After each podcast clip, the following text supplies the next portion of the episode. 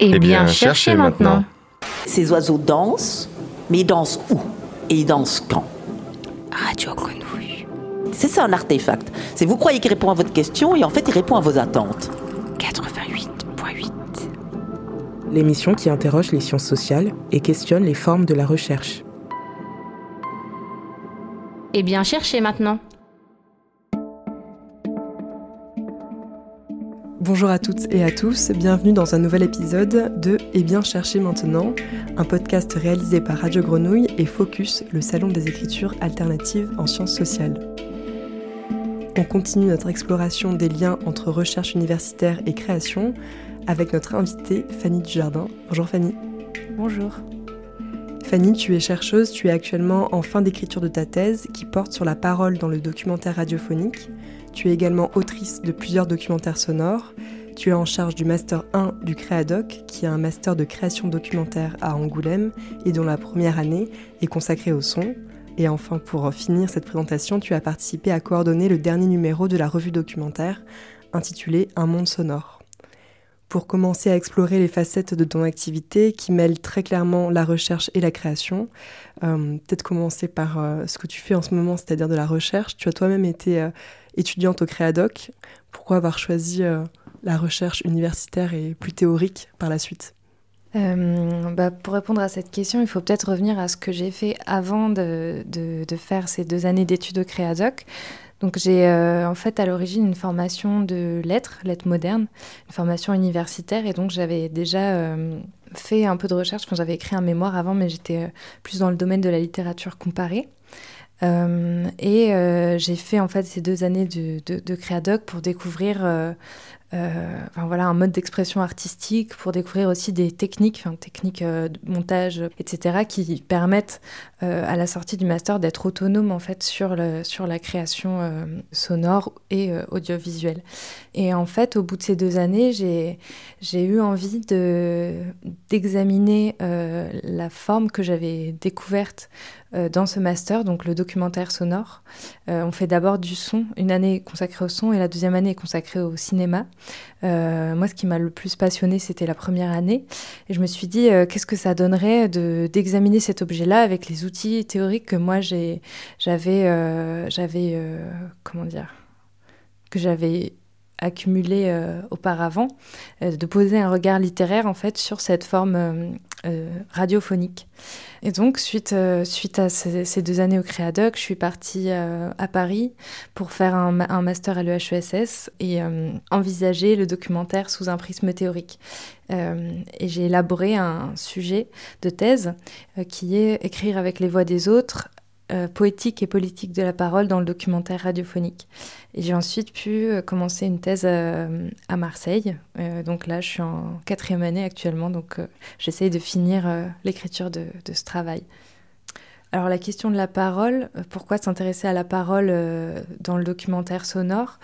En fait, je crois que c'est venu d'une question que je m'étais posée pendant que j'étais au, au Créadoc, qui est en fait avant tout une question éthique, c'est-à-dire qu'est-ce qui se passe quand on va enregistrer quelqu'un euh, pour ensuite euh, faire de sa parole la matière d'un récit second, qui est vraiment le, récit de l'auteur ou de l'autrice. Qu'est-ce qui se passe dans cette opération-là? Euh, Qu'est-ce que ça implique en fait en termes de responsabilité d'aller voir les gens et puis de leur proposer cette situation un petit peu particulière, cette situation de l'entretien, de l'enregistrement qui est quand même un pas de côté par rapport à, au mode de rapport, au mode de, aux manières de se parler qui, qui, qu'on pratique dans la vie courante. Euh, et puis ensuite, au montage, en fait, quelle euh, euh, représentation de cette parole on va donner et quelles sont les manières de rendre, de créer un récit, de créer une narration, quelque chose qui peut être très narratif ou au contraire de très poétique, fragmentaire, etc., à partir de cette voix qui est la voix d'une personne, entre guillemets, réelle, d'une personne ayant réellement existé et qui accepte en fait de, de prêter sa voix, de livrer sa voix comme ça. Euh, et donc c'était une question euh, que je me posais parce qu'on n'a pas forcément d'outils euh, réflexifs pour questionner en fait oui, d'un point de vue éthique, politique, ce qui se passe dans ce geste-là. et donc c'était un besoin de, mieux comprendre, un besoin de peut-être aussi de trouver des outils pour décider d'un positionnement par rapport à ma propre pratique, de savoir qu'est-ce, que, qu'est-ce qui, moi, me semblait la direction dans laquelle j'avais envie d'aller par rapport à ce geste d'enregistrer autrui. Euh, et puis c'est aussi une défense, euh, je pense, travailler sur ce sujet-là, parce qu'aussi c'est pas simplement la parole, mais c'est écrire avec les voix des autres. Et cette catégorie-là des autres, bon, c'est très vague comme ça. Euh, mais en fait, j'ai choisi ce terme-là pour dire c'est des gens qui sont extérieurs à nous. C'est pas des documentaires à la première personne, c'est pas nécessairement des documentaires qui vont concerner des gens euh, dont on est déjà proche. C'est en dehors, on va dire, du cercle familial, amical, et, et c'est pas non plus la question de la radio de l'intime.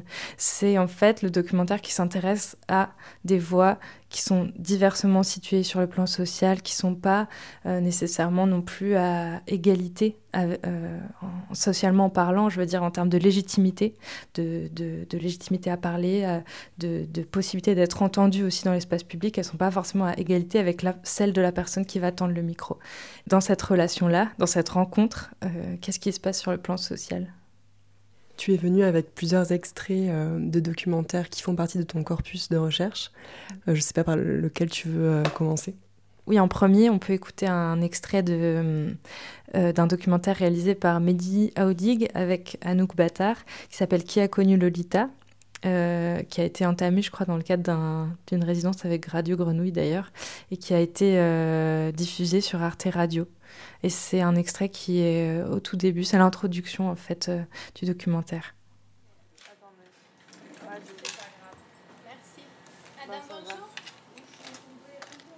C'est une histoire qui m'a qui nous a rendu un peu euh, on est étonné quand même de voir ça dans un quartier alors que c'est à côté de Bonjour. c'est ça, ça à nos yeux quoi hein. c'est pas loin hein. c'est de là Bonjour, j'arrive si c'était loin à la rue ça va mais c'est à côté de c'est bizarre hein, que personne n'ait rien vu. Euh.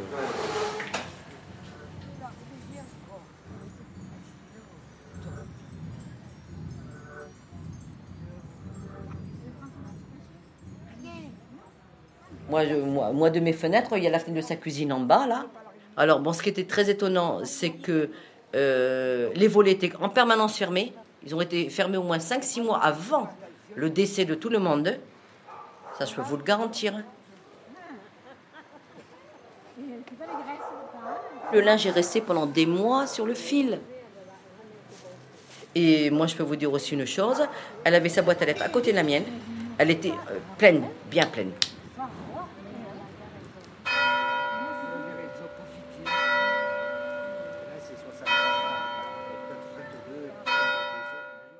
Donc un extrait de Qui a connu Lolita de Mehdi Aoudig, produit par Arte Radio et Radio Grenouille.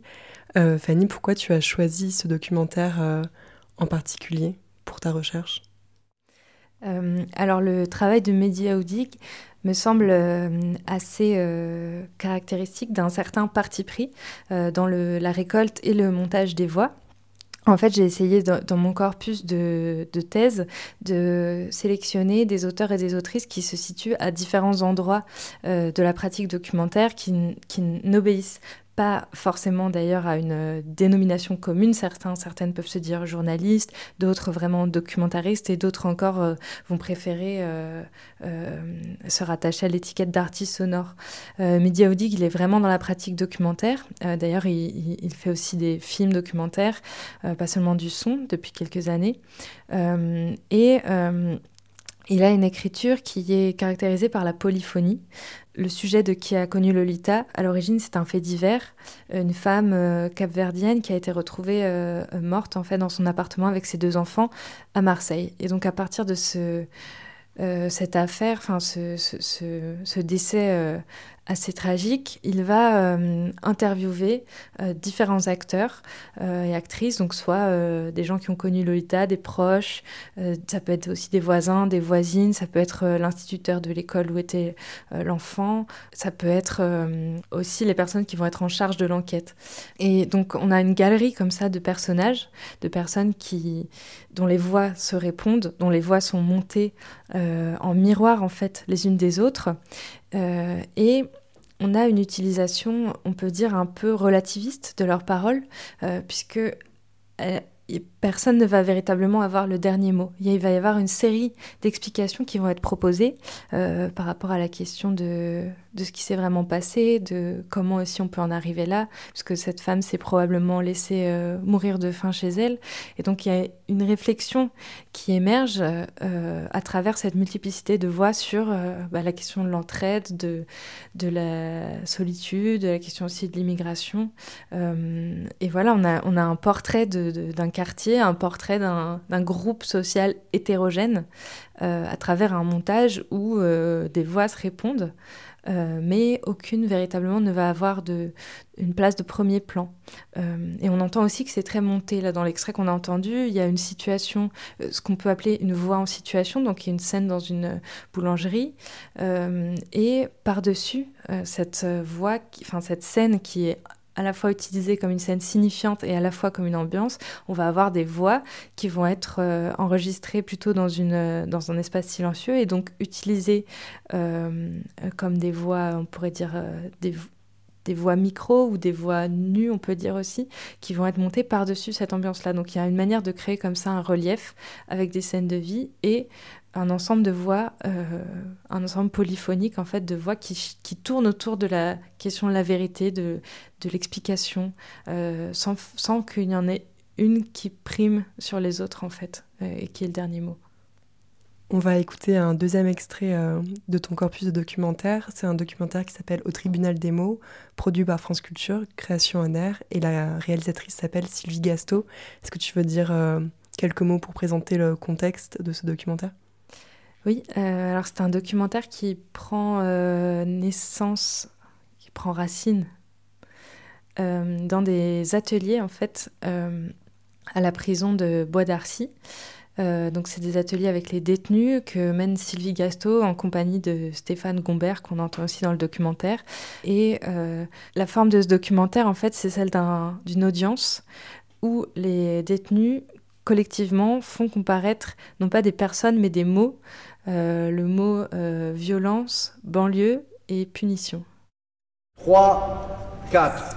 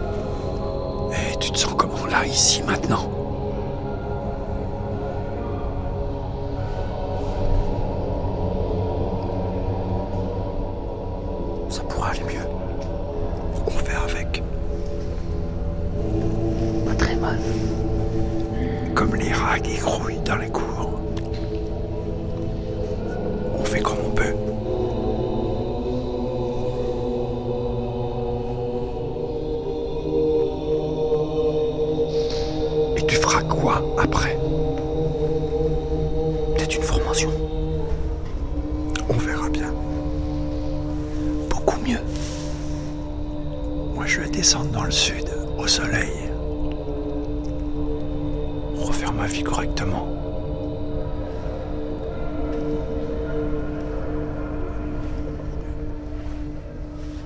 Un extrait de Au tribunal des mots, un documentaire de Sylvie Gasto. Fanny, pourquoi ce documentaire t'intéresse? Euh, alors, ce qui m'intéresse dans, euh, dans, ce documentaire et dans cet extrait plus particulièrement, euh, c'est la construction collective du récit. En fait, à l'inverse de ce qu'on a entendu auparavant dans le travail du Média Oudig, il y a une pluralité de voix, mais ces voix parlent ensemble. Elles parlent en quelque sorte à l'unisson. Euh, elles travaillent ensemble à raconter euh, une expérience qui touche individuellement chacune des personnes, chacun des détenus, mais qui en même temps est une expérience commune également.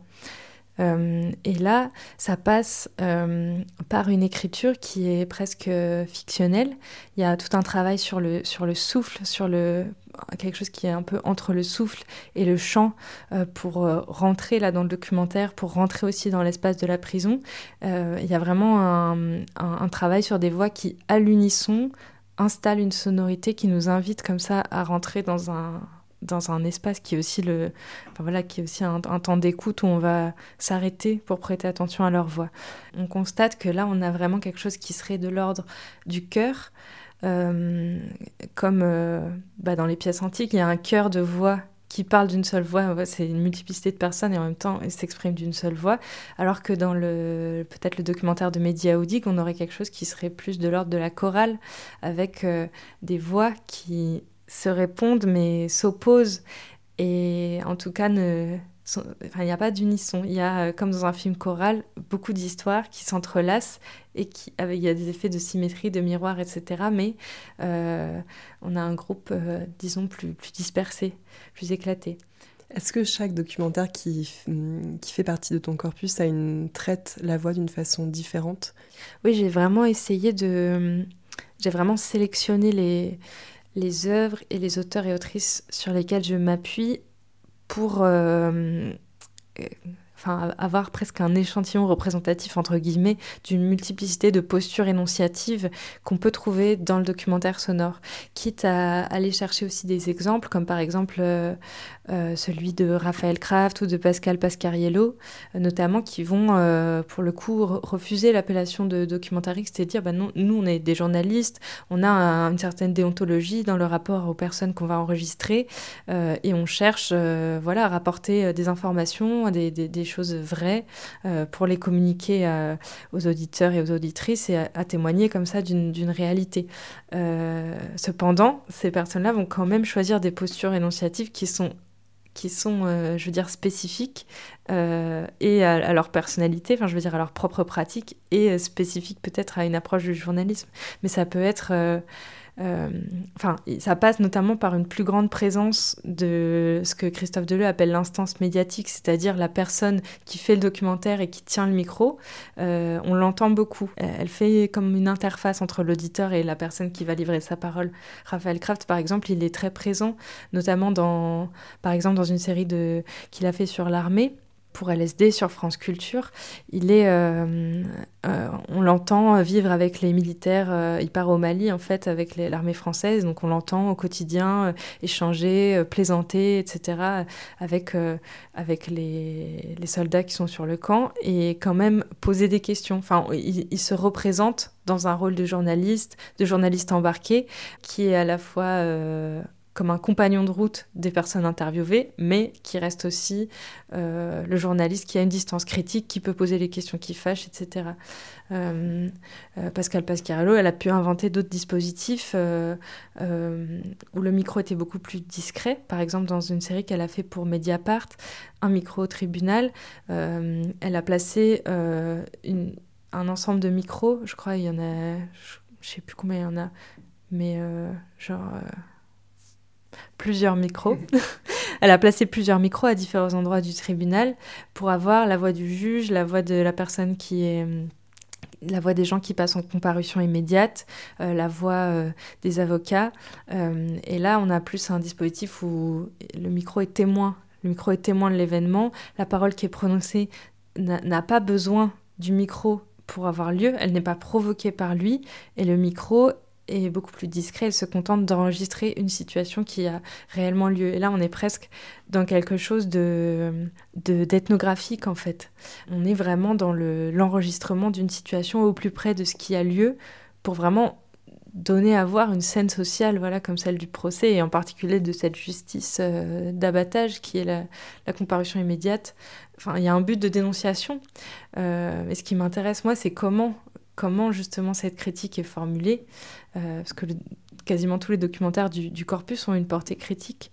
C'est peut-être d'ailleurs une particularité du genre documentaire en lui-même, mais de voir que voilà, il y a une grande variété de mise en scène de la parole qui permet de formuler cette critique et cette dénonciation.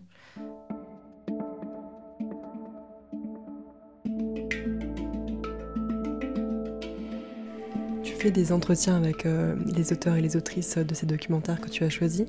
Dans quelle mesure ils ont eux-mêmes et elles-mêmes conscience de, de leur pratique enfin, et quels mots ils mettent dessus? Est-ce que ce sont les mêmes mots que les tiens ou pas forcément? Est-ce que tu leur apportes un regard extérieur, j'imagine, aussi sur, euh, sur ce qu'ils produisent, ce qu'ils produisent? Euh, oui, alors au fil des entretiens que j'ai fait avec les auteurs et les autrices de radio, je constate que tous et toutes euh, mettre des mots en fait sur leur pratique, peuvent euh, très clairement identifier quel leurs choix en fait, enfin leurs habitudes. Parce qu'en fait, c'est des gestes qui s'installent au fur et à mesure d'une pratique. Euh, chacun et chacune va développer des habitudes. Et en fait, ces habitudes sont, je pense, à, l'intersection de choix euh, qu'on peut dire éthiques ou politiques. Par exemple, Sylvie Gasto, elle dit euh, toujours prêter le casque à la personne qu'elle va enregistrer. Il y a quelque chose, elle me dit, c'est presque un acte de politesse en fait de faire ça. Il s'agit de, de donner à entendre qu'est-ce qu'on entend quand on enregistre. Donc ça, c'est l'acte inaugural qui permet ensuite de pouvoir enregistrer. C'est comme un contre-don, quoi, de pouvoir enregistrer la personne. Euh, et en fait, ces pratiques-là, elles s'installent aussi au fur et à mesure euh, d'une carrière, quoi, au fur et à mesure du, métier. Euh, c'est comme le choix du matériel. Je veux dire, chacun et chacune choisissent pour des raisons très précises d'avoir un micro qu'on tient à la main, par exemple, Raphaël Kraft, euh, il dit bah, Moi, je, tiens le micro à la main, je veux être à égalité avec la personne que j'enregistre. Je cherche l'égalité du regard, la proximité physique pour euh, trouver une franchise comme ça de, parole. Quelqu'un d'autre, par exemple, Charlotte Rouault, euh, une documentariste qui a pas mal travaillé avec Benoît Bourri, notamment, mais aussi aussi de manière indépendante, euh, elle préfère euh, toujours utiliser une perche pour laisser à la personne en fait un confort, euh, pour la laisser respirer, en tout cas pour la laisser être bien à l'aise, parce qu'elle sait que les paroles qu'elle va demander sont parfois douloureuses, sont parfois difficiles à livrer, et qu'il faut une grande confiance. Et donc elle, elle, cherche à faire de l'entretien un écrin c'est le mot qu'elle utilise, un écrin pour le langage de la personne. Donc toutes ces, toutes ces postures, toute cette manière de, de se voir, de se définir, et la manière de penser ce que c'est que le geste documentaire, ce que, ce que c'est ce qu'on demande à la personne qu'on va interviewer, euh, ont des conséquences pratiques euh, sur la manière d'enregistrer. et ensuite la manière de monter les voix aussi. Dans quelle mesure euh, cette recherche influe et peut-être questionne ta propre pratique de documentariste, ton propre rapport euh, avec le fait d'enregistrer la parole des autres. Ça m'a hum, poussé à chercher en fait des dispositifs d'enregistrement qui nous sortent en fait de cette situation un peu basique, euh, un peu première de la radio, qui est en fait le micro tendu. une voix, une interview avec quelqu'un qui tend un micro et une voix qui répond au micro tendu et qui répond à des questions. Un peu ce qu'on euh, fait là. un peu ce qu'on fait là. Parce qu'en fait, on quasiment, enfin, je sais pas, 90% peut-être de ce qu'on entend à la radio, 95% de ce qu'on entend à la radio, c'est cette situation de parole-là. Et euh, en fait, je me suis dit, mais il y a des gens qui ne sont pas à l'aise en fait avec la parole. Je veux dire, cet échange de paroles, euh, intellectuelle, en quelque sorte, cette réflexivité qu'on peut demander aux gens d'avoir, euh, euh, n'est pas forcément un terrain sur lequel tous et toutes vont se sentir bien. quoi. Et, et, certains interlocuteurs, notamment, peuvent avoir des, un sentiment d'illégitimité quand on leur propose de recueillir leur parole dans cette configuration. C'est des choses qui ont été pas mal étudiées, mais beaucoup du côté des sciences humaines, en fait. Les outils euh, critiques et réflexifs que, que, je mobilise dans ma thèse me viennent plus des anthropologues ou des sociologues, ou alors de quelqu'un comme euh, euh, Marc-Henri Pio, qui a travaillé sur les rapports entre anthropologie et cinéma. parce qu'en fait, c'est des gens qui questionnent euh, l'inquiétude ethnographique, comme le, ça c'est une expression de Didier Fassin, euh, la difficulté éthique qu'il peut y avoir à enquêter sur la vie des autres, à faire de la vie des autres un terrain, comme le dit une sociologue Isabelle Claire. Oui, et à en faire en, plus en documentaire, on utilise souvent le terme de personnage. Donc faire de la vie, faire des gens qu'on interviewe des personnages, les utiliser, euh, utiliser leurs paroles pour euh, le bien d'un récit que nous, en tant qu'auteur, autrice, on, va créer. Enfin voilà, c'est pas forcément euh, très honnête. Ça peut sembler malhonnête. et en tout cas, il est indéniable qu'il va y avoir un profit qui soit symbolique ou économique à l'usage de ces voix qui sont parfois socialement dominées, un profit qui revient à l'auteur ou à l'autrice du documentaire, euh, in fine, quoi. Euh, et ça, c'est, Pierre Bourdieu dans un, un, ouvrage qui s'appelle Ce que parler veut dire, qui, disait, mais en fait, euh, on peut valoriser des, des voix populaires, des voix plutôt socialement dominées, qui sont pas dans ce qu'on appelle le langage légitime dans un texte, même un texte de fiction, euh, enfin, il parlait par exemple de Victor Hugo qui représente l'argot euh, dans ses romans, etc. Mais à la fin, hein, le bénéfice qui, est tiré de cette opération, il revient à, l'auteur, quoi, et pas, et pas aux gens euh, dont la voix est, représentée. Bref, donc toutes ces questions, bah voilà, on, Est-ce que ça inhibe? Est-ce que ça inhibe? Bah oui, enfin en réalité quand on se pose beaucoup de questions, on peut ne plus vraiment oser tendre le micro. Euh, on peut, euh, enfin voilà, en tout cas, suspendre un peu euh, ses réflexes pour, pour oui, questionner cet acte-là d'enregistrer. Après, c'est assez délicat parce que, en vérité, la question éthique, elle se rejoue dans chaque interaction. en fait, c'est que des cas particuliers. On peut pas. ce serait difficile de préjuger de ce qui va se passer dans la situation d'entretien. Certaines personnes vont par exemple se sentir libéré en fait par, le, par la proposition qui est faite de pouvoir parler pendant deux heures ou, trois heures et d'être écouté avec une, oreille extrêmement attentive. C'est aussi des moments qui font figure d'exception en fait dans la vie sociale des individus pour, dans, dans, beaucoup de cas et qui peuvent être des moments euh, euh, privilégiés, qui, qui, peuvent apporter aussi un, un réconfort ou justement l'occasion d'avoir un recul sur soi de la même manière que l'entretien sociologique peut avoir en fait la même fonction pour les gens. Donc, euh, ce, qui est, difficile aussi dans, cette recherche, c'est qu'il ne s'agit pas d'édicter des règles ou des, lois de bonne conduite, etc., mais plutôt de, dégager quelques outils pour avoir conscience de ce qui se joue, pour pouvoir se le formuler et pour, pour, pour avancer dans une posture non innocente. Et c'est Donna Haraway qui utilise ce terme de non-innocence. Euh, et je trouve ça intéressant de se dire que voilà, on, on doit en fait se poser ces questions-là parce que ce qu'on fait peut aussi avoir de l'impact sur la vie des gens. Euh, donc voilà, pour éviter les formes de violence et de, manipulation euh, et, de, et de contrainte, en tout cas, j'ai l'espoir que si on se pose ces questions-là, euh, peut-être on peut arriver à trouver des formes douces d'interaction et de, de, et de manière d'enregistrer les autres. Est-ce que tu peux nous parler de ton dernier documentaire qui est peut-être une illustration de ces questionnements et de la manière dont, tu as répondu, qui s'appelle L'échappée et tu l'as co-réalisé avec euh, Claire Messager? Mm. oui, alors L'échappée, euh, c'est un documentaire qui raconte la vie quotidienne d'un groupe d'enfants dans une colonie de vacances. Et cette colonie a pour particularité d'avoir lieu sur la ZAD de Notre-Dame-des-Landes. C'est la première colonie qui a été organisée là-bas, à la ZAD. Et. Euh, et donc notre idée était de, donner à, entendre euh, la vie de ce groupe d'enfants et aussi euh, ce qui allait émerger, euh, parce que ce pas des enfants qui viennent de la ZAD ou qui connaissent ce lieu auparavant, donc qu'est-ce qui, qui émerge de la, de la rencontre, on va dire, entre elles et eux et les habitants, habitantes du, du lieu? Et donc on se posait la question euh, justement de, de, de, quelle manière on pouvait euh, donner à entendre ça. Et donc il y a eu deux partis pris. Euh, le premier, c'était de euh, ne faire euh, aucune interview d'un enfant par un adulte. Donc Claire et moi, on était euh, présentes et on enregistrait la vie du groupe, mais on l'enregistrait comme, un, comme une scène avec une multiplicité de protagonistes et pas en posant des questions.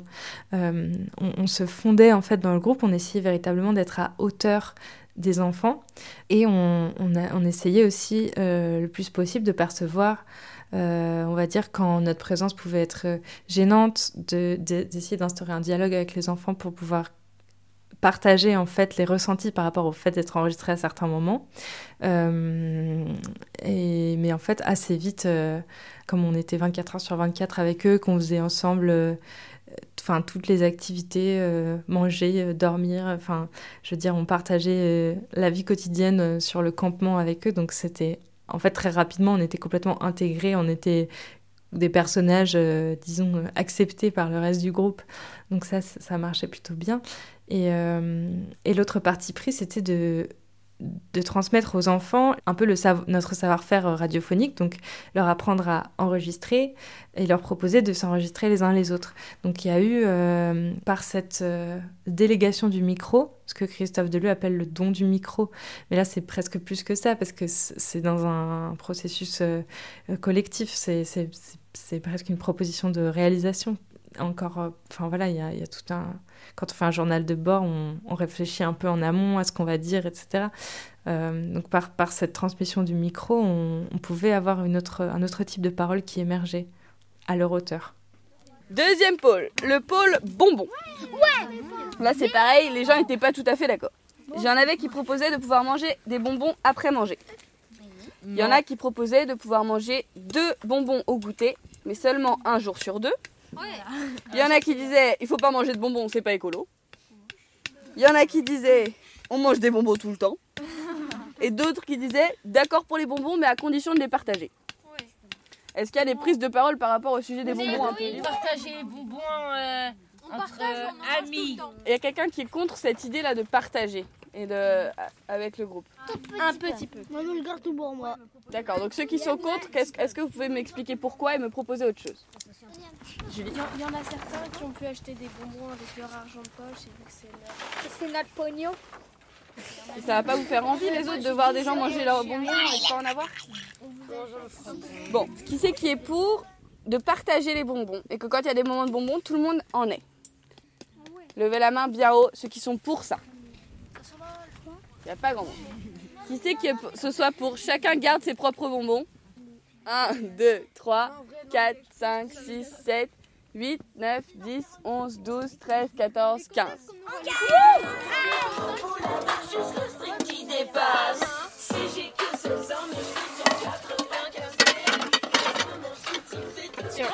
Et ça ressemble à chaque fois Et c'est sous haute pression. Haute pression, vas-y. Haute pression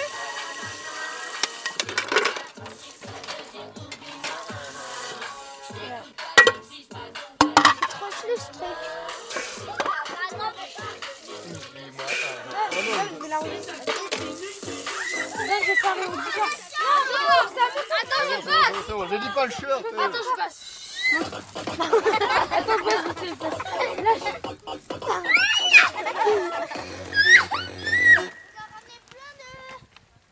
On a ramené plein de légumes. C'est vrai? Ouais, on a ramené plein de légumes. Bah merci. Je peux écouter Faut que t'enlèves ton casque. Alors Wissam, tu reviens d'où? Euh, Je reviens de vélo. Impeccable. Ouais, donc je reviens de vélo, moi. Et toi, tu as fait quoi? Moi, j'ai fait l'atelier radio avec euh, Mais... les filles. Ah, qui comme fille? Nia, Oui. Mila, Oui. Violette Oui. et, et, et Et- Julie. et- Julie. Voilà. Là, comment ça va, Mathis? Ça va On finit juste l'atelier, du coup je vais devoir te reprendre le casque. Ouais, merci, au revoir, et salut. Salut Flash info, euh, Maya est amoureux de Michael. Alors bonjour, quel jour on est? Le mercredi 5 5 août. août. Cinquième jour. Tu sais c'est qui les amoureux? Bah il y a toi, il y a ton ami. Julie, moi. Je suis avec Antonin, ou je l'appelle Michael. Et Julie, il est avec Xavier. D'accord. Et toi, tu t'entends bien avec les garçons et les filles? Enfin, avec les filles plutôt. Oui, bah oui, j'ai même des amies filles. Mais oui, je m'entends bien avec les filles aussi. Un extrait de L'échappée de Fanny Dujardin et Claire Messager. Vous écoutez un épisode de Eh bien chercher maintenant avec Fanny. Tu es donc chercheuse et documentariste. Je parlais tout à l'heure de L'échappée comme ton, ta dernière création sonore, mais en fait c'était une erreur de ma part. Tu en as fait un plus, récent, plus récemment cette année. Prologue pour un récit d'arrivée que tu as réalisé avec euh, Le Grain des Choses. Est-ce que tu peux nous raconter un peu l'intention et euh, derrière ce, prologue? Oui, alors Prologue pour un récit d'arrivée est un documentaire sonore qui parle des mineurs exilés qui arrivent en France et de ce qui se passe en fait pour euh, eux. En l'occurrence, c'est que des garçons, une fois qu'ils sont arrivés sur le sol français. C'est suite à une rencontre, euh, enfin, suite en fait au fait d'avoir hébergé euh, en compagnie d'un groupe d'amis euh, plusieurs de ces jeunes, que, que en fait le, désir de, témoigner de cette situation est, apparu. Mais j'avais vraiment une question, enfin un obstacle et une question qui, se- qui se posait à, à moi dans, dans- qui, entrait en conflit avec ce désir, c'était de prendre en compte en fait la, violence que ça peut être pour eux de raconter encore et encore euh, leur parcours, leur trajectoire. Euh, et je voulais surtout pas, en fait, par ce geste documentaire, reproduire l'injonction au récit qui leur est faite en permanence. Euh, parce qu'il faut savoir que ces jeunes, euh, pour être reconnus euh, comme des personnes mineures bénéficiant à ce titre de la protection de l'État et donc d'une mise à l'abri jusqu'à leurs 18 ans, pour, pour obtenir ce droit, ils doivent se raconter, raconter leur vie, raconter les raisons du départ, raconter le voyage. Et en fait, tous ces éléments sont souvent des, sont souvent des choses assez difficiles, euh, parfois traumatisantes.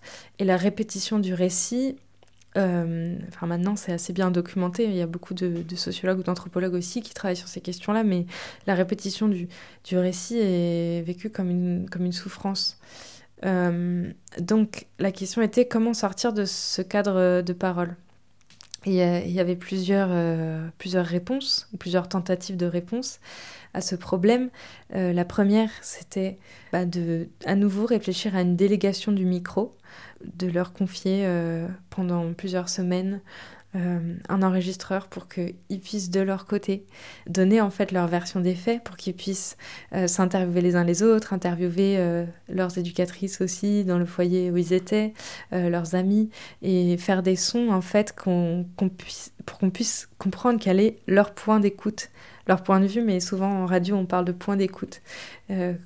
Voilà, comment eux racontent leur histoire à un intervieweur qui est concerné par la même histoire. Et c'est ce qu'on entend dans la première scène, dans l'introduction du documentaire.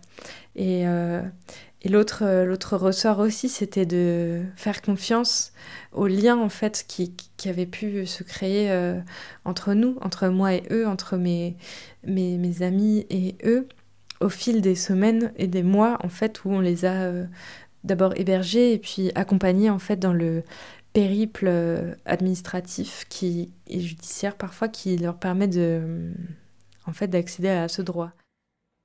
Le récit était au cœur de la bataille. À ceux qui arrivaient, on demandait de faire de leur vie une histoire, avec un commencement, un déroulé linéaire, logique, et une fin, qui devait aussi être un but. Cette vision du récit déterminait leur futur. Pourtant, elle ne pouvait rendre compte ni du bruit des rires et des pleurs, ni des hasards, des heurts et des rencontres qui faisaient l'épaisseur de ces vies.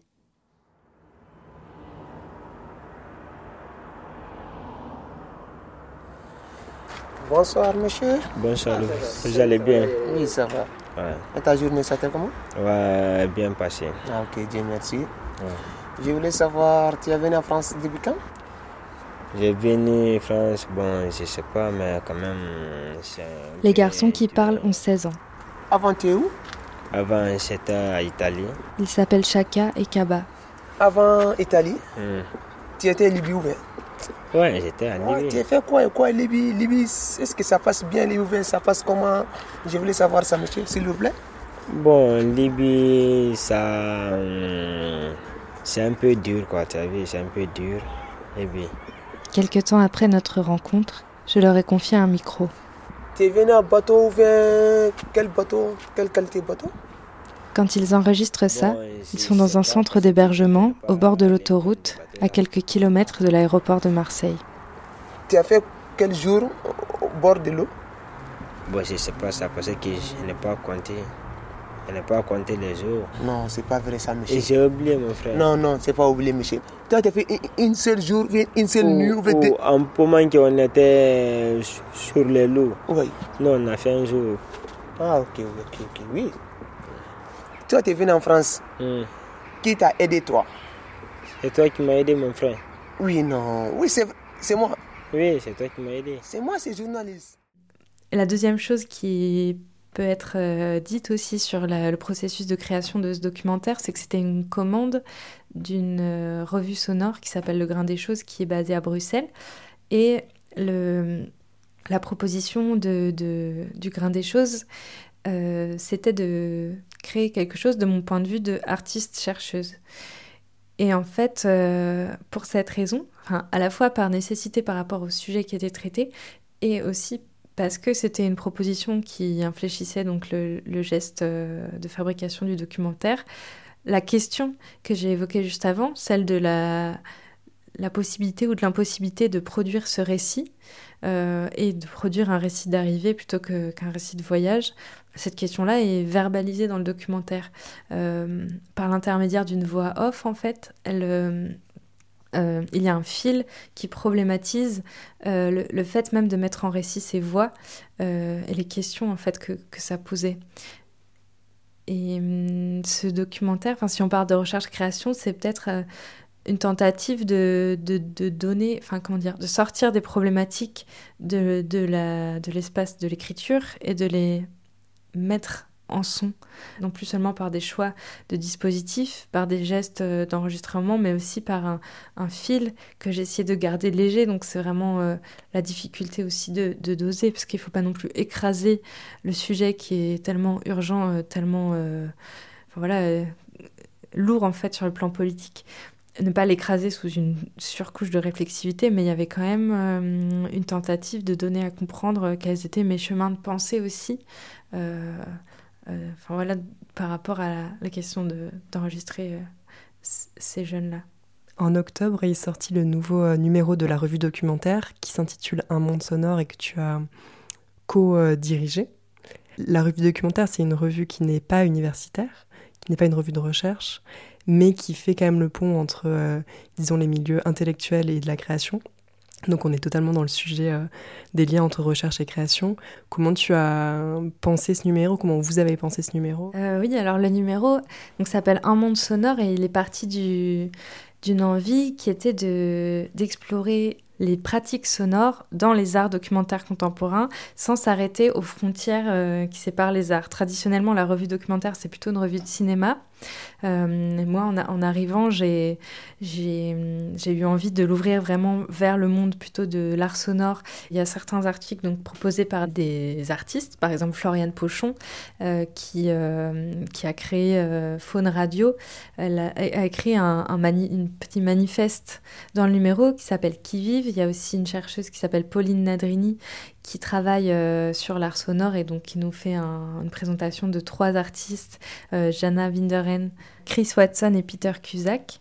Euh, notamment, il y a un entretien avec Benoît Bory qui a été fait par Clara Lacombe. Il y a un article aussi sur des pratiques sonores brutes à travers un portrait de, Jean-Marie Massou proposé par Olivier Brisson. Et il y a un article qu'on a appelé Situation d'enregistrement qui est un montage d'entretien fait à quatre mains avec Alix Tulip, qui est l'autre coordinatrice du numéro.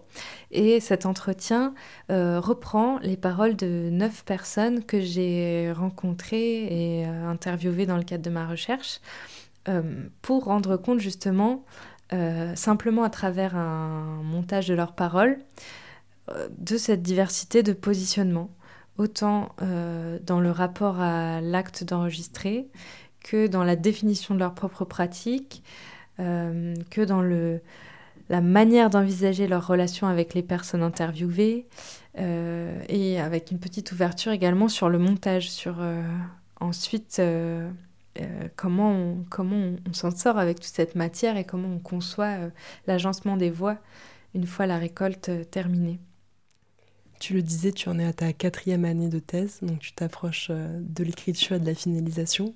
Comment toi tu vois la suite de ton parcours, à la fois dans la recherche et dans la création?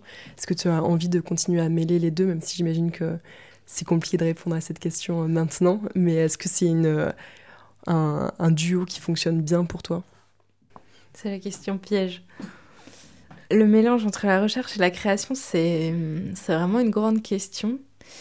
Euh, d'abord parce que du point de vue de la recherche, c'est assez nouveau en réalité euh, en France, en fait, ce, cet entrelacement et euh, moi, j'étais bah, à l'Université de Marseille dans un parcours qui s'appelle euh, Pratique et théorie de la création littéraire et artistique. Et ça faisait, je crois, que deux ans que ce parcours existait quand moi je suis arrivée.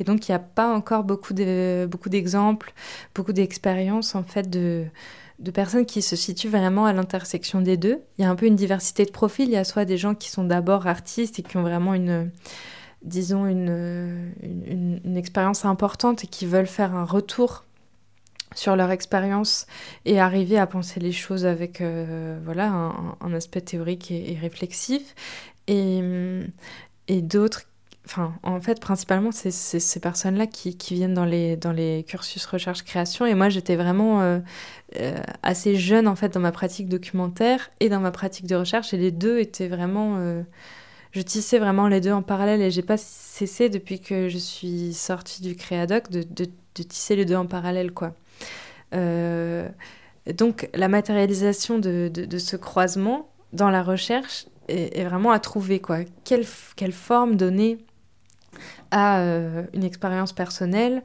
euh, quand on travaille aussi sur un corpus d'auteurs et d'autrices extérieurs, comment faire dialoguer tout ça, ça, c'est encore un chantier sur lequel je travaille. C'est des choses qui ont été beaucoup plus pensées outre-Atlantique, au Canada notamment, et qui en France sont encore un peu, un peu nouvelle et il n'y a, pas du tout de consensus euh, sur la manière de faire. Quoi. Donc c'est aussi assez stimulant, mais c'est euh, voilà, un, un, problème ouvert. Euh, donc moi, le fait de pratiquer, ça m'aide à comprendre énormément de choses, ça m'aide à comprendre de l'intérieur, en acte, en les vivant, quelles sont les problématiques qui, que posent en fait ces, ces, formes très particulières que sont les documentaires, parce que c'est des formes qui, qui se confrontent en fait au réel, qui se confrontent à des, à des gens euh, qui n'existent que par la relation. Euh, donc je, pense que le, le fait de, de moi-même pratiquer, ça. Enfin, c'est complètement inséparable du sujet en lui-même parce que la manière de poser la question n'aurait pas été la même. Il y, a une visée pratique euh, à ce questionnement. Il y a, vraiment un questionnement de qu'est-ce qu'on fait, comment on fait, dans chaque geste. Enfin, à quelle distance en fait de l'autre je me mets, comment je, comment je peux euh, lui parler, euh, qu'est-ce qui se passe, enfin qu'est-ce qui se passe dans cette situation vécue, voilà. Donc je après, que c'est difficile de répondre à la question que tu posais juste avant sur le, futur parce que le fait d'avoir un pied dans l'université a l'avantage de, de, donner une, enfin en tout cas pour l'instant, une forme de, de stabilité, euh, enfin me confère une forme de stabilité qui m'a permis de faire des documentaires complètement autoproduits comme euh, l'échappée qu'on a fait avec Claire Messager. Euh, il n'y avait pas de, on n'a pas du tout, enfin voilà, il n'y avait pas de production, pas d'argent pour le faire, donc on a quand même pu le faire et il a été finalement assez bien reçu et un peu diffusé, etc. Donc c'était bien. Euh, et en même temps, euh, enfin, c'est vrai qu'il y a quand même le désir de s'inscrire dans une économie euh, de, de, de, l'art radiophonique pour, pour aussi voilà, s'y faire une place, être diffusé, être écouté, être produit. On travaille quand même pas de la même manière quand on a le budget pour payer un mixeur, enfin voilà, que quand on est complètement autonome. Les deux ont des avantages et des inconvénients. Euh, pour l'instant, euh, cette posture-là me semble satisfaisante à, à, court terme, après à voir pour la suite. Merci beaucoup, Fanny Dujardin. De rien. Merci.